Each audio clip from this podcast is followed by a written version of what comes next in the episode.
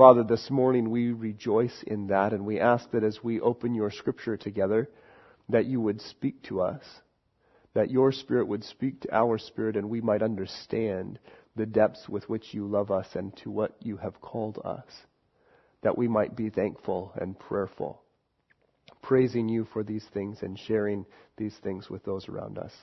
We pray this in your name. Amen. You may be seated. So this morning, here we are gathered in this place. And the reason I think that we're probably all here is either because we love God or we wonder why people love God, right? That's, those are the only two reasons that I can think of that you would be here this morning. Is either you love God and so you're here because you want to praise Him, or you wonder why people love God and so you're here to see if you can figure that out. And uh, we just started a study in the book of Romans um, last week. And so as we're going through this, what I'm hoping that you'll gain from this is that you will understand the good news uh, in a fresh way.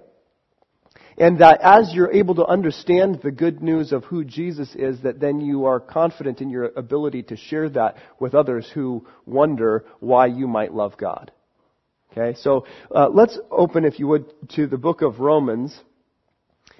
Uh, we're going to pick it up in verse 8, but I'm going to just start reading in verse 1 so that we can remember what happened last week and, and get the context for this. Paul, a servant of Christ Jesus, called to be an apostle, set apart for the gospel of God, which he promised beforehand through his prophets in the Holy Scriptures, concerning his Son, who was descended from David according to the flesh, and who was declared to be the Son of God in power, according to the Spirit of holiness, by his resurrection from the dead, Jesus Christ our Lord, through whom we have received grace and apostleship to bring about the obedience of faith for the sake of his name among all the nations, including you who are called to belong to Jesus Christ. To those in Rome who are loved by God and called to be saints, grace to you and peace from God our Father and the Lord Jesus Christ. And now this is where we pick it up this week. First, I thank my God through Jesus Christ for all of you, because your faith is proclaimed in all the world. For God is my witness, whom I serve with my spirit in the gospel of his Son, that without ceasing I mention you always in my prayers, asking that somehow, by God's will, I may now at last succeed in coming to you. For I long to see you, that I may impart to you some spiritual gift to strengthen you. That is, that we may be mutually encouraged by each other's faith, both yours and mine. I do not want you to be unaware, brothers, that I have often intended to come to you, but thus far have been prevented, in order that I may reap some harvest among you as well as among the rest of the Gentiles. Here's Paul, and he's writing to this church at Rome. And he's telling them that first, above everything else, and as he begins this letter, the first thing that he wants them to know is how thankful he is. He is praising God. He is thankful to God through Jesus Christ for all of you. He's thankful to God through Jesus Christ for all of them. And as I was thinking about this, I was thinking about how important it is that he uh, thanks God through Jesus for them. Right? He, he's not thanking God because of great things that they have done. Because they're such wonderful people. Because of the great gifts that they have sent him. Because he's heard about the mighty works that they have done or anything like that. He's thanking God through Jesus because of what Jesus has done. As I was thinking about that, I was thinking, yeah, what, what's an illustration of something like that? Right? That, that I just so love God that when I hear about somebody else's love for God, I'm praising Him for it. Right? What, what's something else that, that uh, I get really excited about? And I thought of like the Seahawks, and it didn't work. And I thought of the Cougars, that didn't work. I, I thought of several different things and I, I couldn't think of anything else that is this way. I mean, we, we talk about health programs or something. We, we talk about uh, debt management programs, all kinds of programs that, that help you turn your life around, right? That, that you see somebody else struggling and then your life get, they go, oh, you, if you just knew about this, then your life could get turned around too. And, and I thought, and every single illustration I could think of just fell way short. It wasn't even close. Because when I think of God and His love for us, you know, this is how Paul starts it. It. It's the gospel, the good news of God, which He promised beforehand. This plan that God had from forever ago about how he would save people from their sins. That, that plan that he promised beforehand through his prophets in the Holy Scriptures, that he was telling people all throughout the ages, this plan is mine for you, that I will save you from your sin and you will be my people and I will be your God because I love you. This one that he's been proclaiming concerning his son who was descended from David according to the flesh. This is God's own son that he sent for us because he loved us. That his son could walk the earth as a man and die on the cross for the sin of us. Because our sin required death, his son took that death on the cross even though he didn't deserve it. Why would he do that? So that three days later he could rise again from the dead, having conquered sin and death and reconciling us with God so there'd be no more division or cause for division between us and God. That when we believe that Jesus died for our sins, now we are reconciled with God. We can know Him. We can experience His love and see Him at work. There's nothing else like that. Right? What kind of a weight loss program am I going to tell you about this? So amazing. That from the, before the foundation of the world, somebody came up with this so that you could use this and your life could be turned around. There's nothing. There's nothing like this. This is, God only is like this. Now when you know Him, that's better than anything else. All of the struggles, all of the shame, all of the pain, everything that you deal with before you know God and His love for you just weighs you down and nothing else matters but that. So that when Paul is hearing about this, them, right, and he's writing to them, he says, the first thing I want to say is that I thank my God through Jesus Christ for all of you because your faith is proclaimed in all the world. I'm, I'm writing to those at Rome. I heard there's a church at Rome.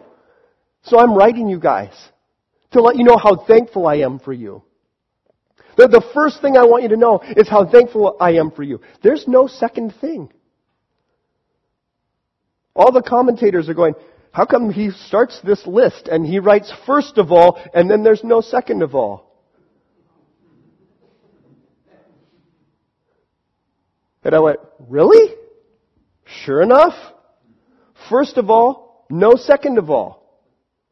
Why is that? Because first of all, he thanks God through Jesus Christ for them, and there is no second. That's it. I am so thankful that you have come to know that Jesus Christ is your Lord and Savior and have been reconciled with God. I'm so excited about that. And he's writing this as someone who's never been to Rome. He's never met these people. He's just heard, like other people have heard, there's a church in Rome. Did you know the gospel has made it all the way to Rome? Now you think about that, right? Jesus was in Israel and it was in Jerusalem and that was the religious center of the world. But that gospel has gone out from there. The good news that Jesus Christ has come and died and risen again from the dead for the sins of people that they might be reconciled to God. That has started in Jerusalem and it's gone out and out and out and out and now they're hearing it's gone all the way to Rome in Italy. It's gone all the way there, which is remarkable both in its distance and because that's the center of the world. Right? Jerusalem is the center of the Jewish world, but Rome is the center of the Roman Empire. That's the middle of the world right now. It's gone all the way there, and now that it's there, who knows where it could go? This is huge. And Paul is like everybody else going, I am so thankful to hear about you. I am praising God and thanking God because your faith is proclaimed in all the world. Everybody everywhere is finding out there's a church in Rome. Did you know there is a church in Rome? There's a church in Rome. It's not like, you know, we own Starbucks stock and stuff, and we've heard that Starbucks has just expanded. Whoa, did you know they're international now? There's a Starbucks in Beijing. My stock is going to go way up. They're going to convert from tea to coffee. No. This is the good news of Jesus has, has gone out. And he, Paul is hearing the reports of the good things that are happening there at Rome, and he's rejoicing about it. Just like when I hear reports from our missionaries, we've got a, a wall of our global outreach partners over there. And we hear reports of the things that are happening around the world. And the things that God is doing there. And the churches that are forming. And the people who are coming to know that Jesus is their Lord and Savior. And are being baptized. And their lives are being changed and transformed. And we rejoice. Because we hear about that because we know how wonderful it is for us and we just rejoice that that message is going out into other places. He says, very first, I thank my God through Jesus Christ for all of you because your faith is proclaimed in all the world. Verse 9, for God is my witness, whom I serve with my spirit in the gospel of his son, that without ceasing I mention you always in my prayers asking that somehow by God's will I may now at last succeed in coming to you. Notice the gospel being central, central again, right? This good news about Jesus is central. For God is my witness, whom I serve with my spirit in the gospel of his Son, in the good news of Jesus, that I serve with my spirit, with everything that's in me. I am so passionate about this that it consumes me. I, I, and God is my witness whom I serve in the gospel of his Son, that without ceasing I mention you always in my prayers. I am so thankful to hear about the great things that are happening with you. I cannot help but pray. I cannot help but pray for you. I, I read this, and on the one hand, I resonate with Paul, and I go, oh, I just so get that. And on the other hand, it makes me feel so guilty. Because I'm so thankful for God for you. I'm so thankful for the faith that you have, and as I hear the stories of your faith and the things that God is doing in you, and every time you come to mind, I'm praying for you, but you don't come to mind often enough. I wish I could say like Paul, that without ceasing I mention you before God. As your pastor, it would be disingenuous for me to stand up here and say that. I pray for you often. I love to pray for you. I pray for you when I think of you. I pray for you when I remember you. I'm not yet to the point of praying for you without ceasing. But if you'd write on those connection cards, that'd help.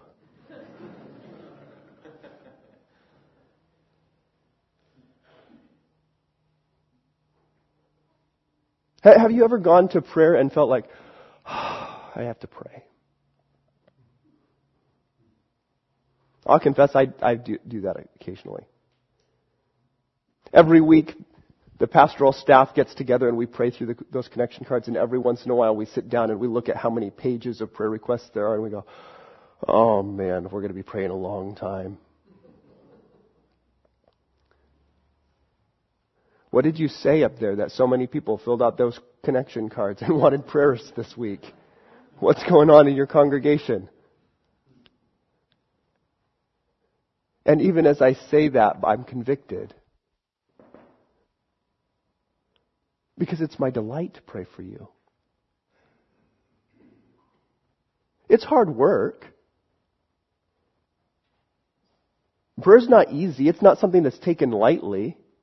It takes time and effort and spiritual energy and emotional energy. As I identify with you and the struggles that you're going through and the things that are happening to you, and as I enter in with you to prayer, to ask God for the things that we're asking Him for. Some of you have been writing the same requests down over and over and over and over again. And I struggle as I pray with you for those things.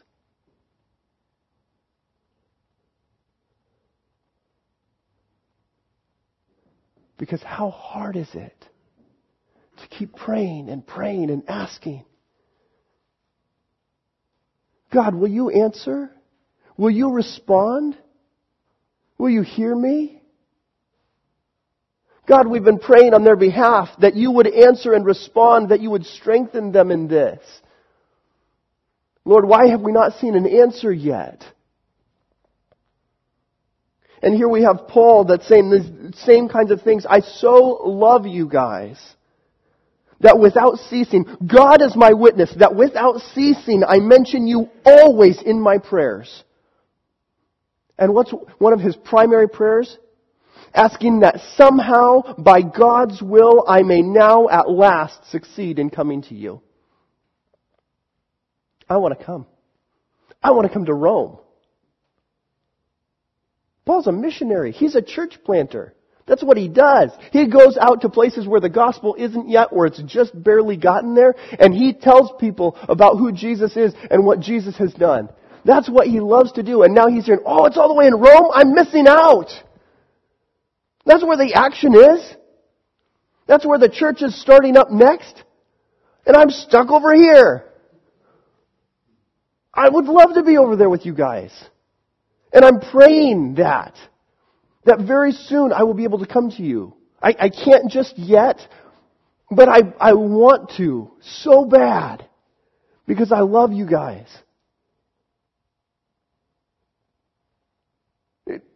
Can you identify with that? With hearing about how the good news, the gospel of Jesus is at work within people and just desperately wanting to be with them? There are a lot of people that can't identify with that. They're staying home. They're not even gathering with God's people where it's convenient.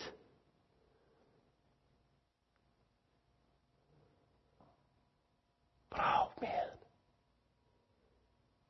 to be with His people and see what He's doing. To be encouraged by them. To encourage them. To talk about the struggles, to be praying together. To hear the reports.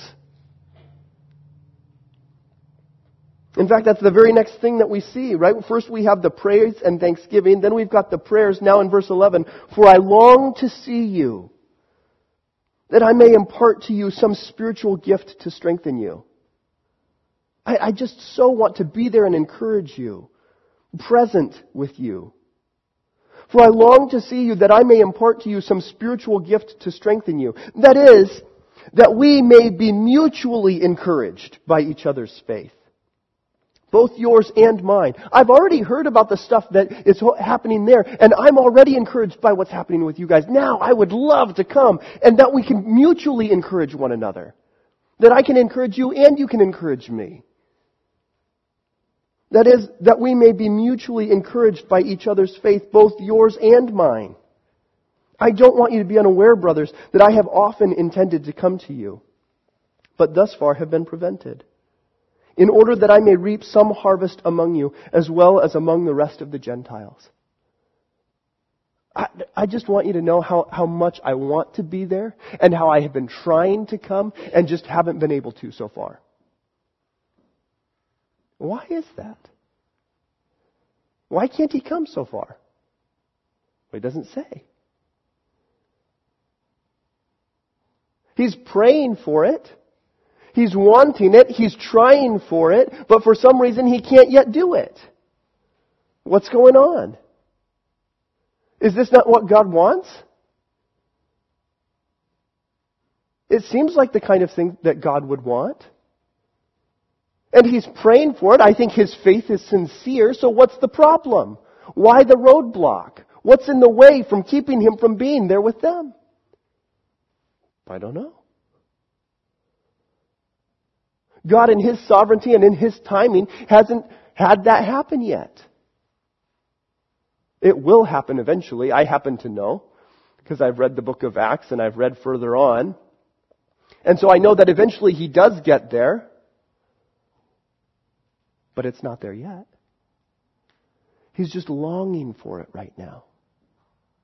And as I'm reading the prayer requests that you're writing on your connection cards, and as I'm praying with you and knowing that you also are praying about these things fervently, constantly, and as you're waiting for them, Paul identifies with that. He's doing the same thing. He's praying continually that he might be able to go there and encourage them and be encouraged by them. And it hasn't happened yet. But in God's timing, it will.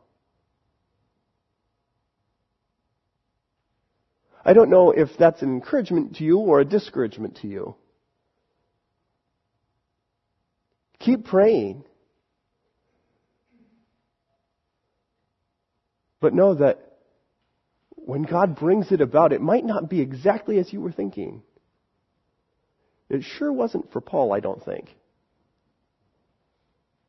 Some of you who know the story uh, of this know that it's probably like 10 years give or take. Between when he's writing to the church at Rome, telling them that he is passionately praying continually that he would be with them, and when he actually gets there. That's a long time to wait.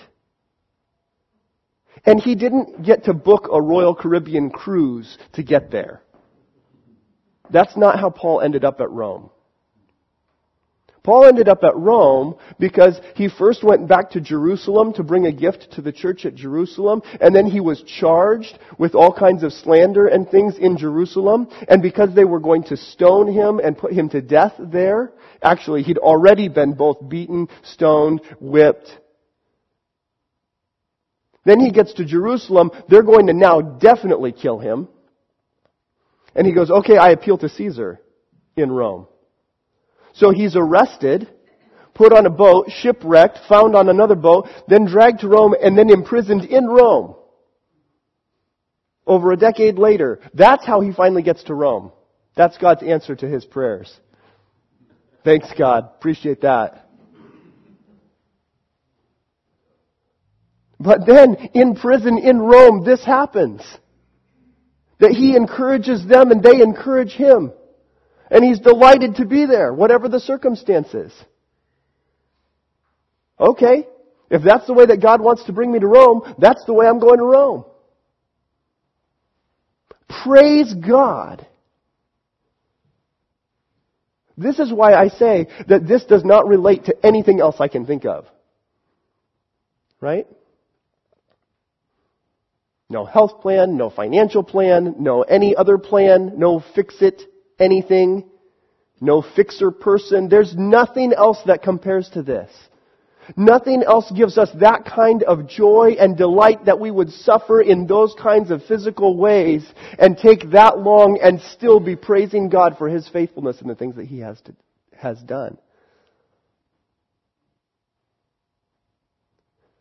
And all of this in order that I may reap some harvest among you as well as among the rest of the Gentiles. We'll look more at verses 14 and 15 next week where he says, I'm under obligation both to Greeks and to barbarians, both to wise and to the foolish, so I am eager to preach the gospel to you also who are in Rome. That's his desire that he will get there and he will be able to proclaim the gospel to both those who already believe and who do not yet believe, that he might see in them the spiritual fruit as their eyes are opened and as they receive the love of God. And as we've talked about working through the book of Romans together, I have said that one of my stated goals is that not only would you understand the good news for yourself, but also that you'd be able to articulate it to share it with people who don't know, don't yet know it. But I want to point out some of the things that precede that. Right? Before Paul gets there to proclaim it, he's already thankful for it and the work that it's doing in other Christians and praying for it and present with them. Right? That's what he's desiring. Then his expectation for the mission. And so I don't think that we're going to suddenly just jump straight from, I'm a Christian who believes, and oh, I kind of have this obligation that I better tell some other people. We're, we're not just going to jump straight from here to there. Not unless we first get it to the point that we're thankful. We're thankful for the gospel within us, and we're thankful for the gospel within other people because we just delight to see what God is doing in us and in them. And then praying.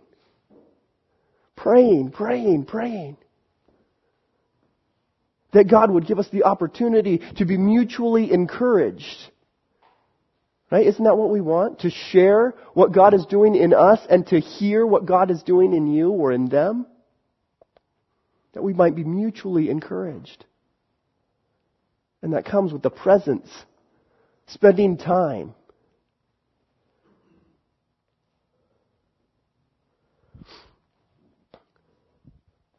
So if you, if you have been feeling some sort of obligation that you should be out there talking about Jesus, proclaiming Him boldly, but you just don't feel like you're there yet.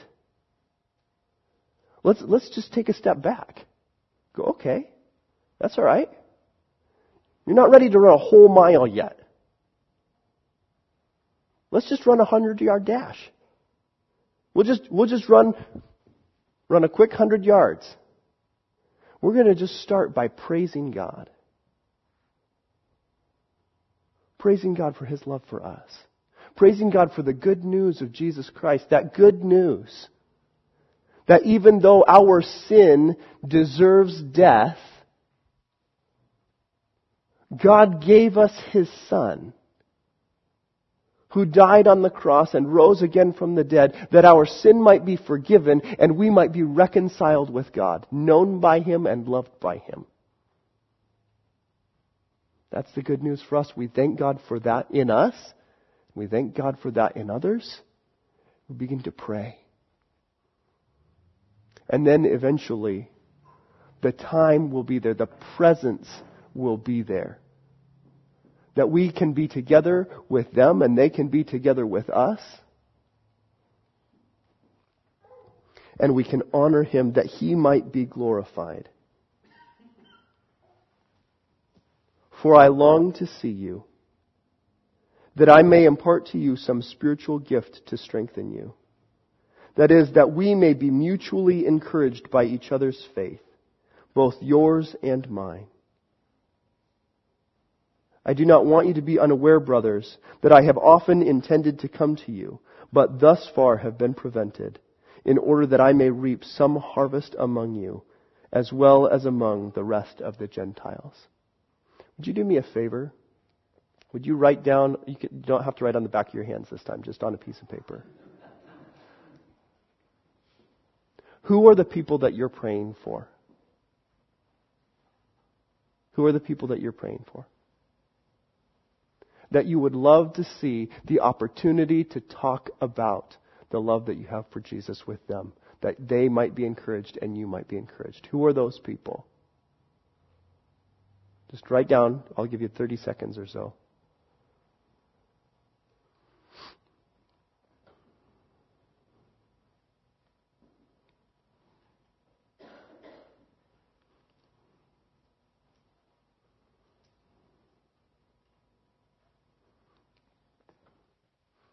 I would like you to commit for the next week to praying that you would have opportunity to talk about the love of God with these people.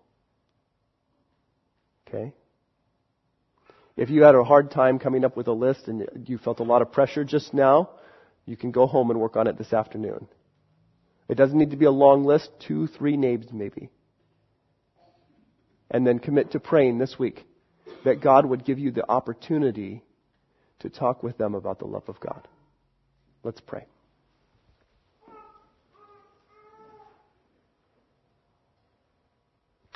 Our Father in heaven, we are grateful for the things that you have done. We are grateful for the gift of your Son. And Father, as we celebrate together,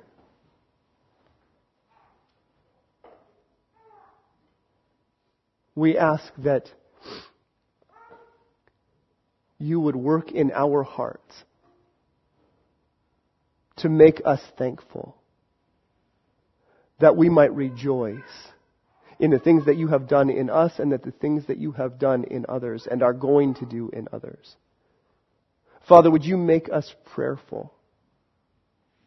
Praying for those with whom we already share this gospel and praying for those who do not yet understand it. That their eyes might be open to see, their hearts ready to receive. And then, Lord, we pray for opportunities. Opportunities to uh, talk and discuss. Knowing that not every opportunity is going to result in a mutual um, encouragement, but that some of them will. And so, Father, we pray for those opportunities to talk about that, that your name might be glorified. And that it might go out and the world might praise because of the things that you are doing. And we ask for this now and celebrate it in the name of Jesus. Amen.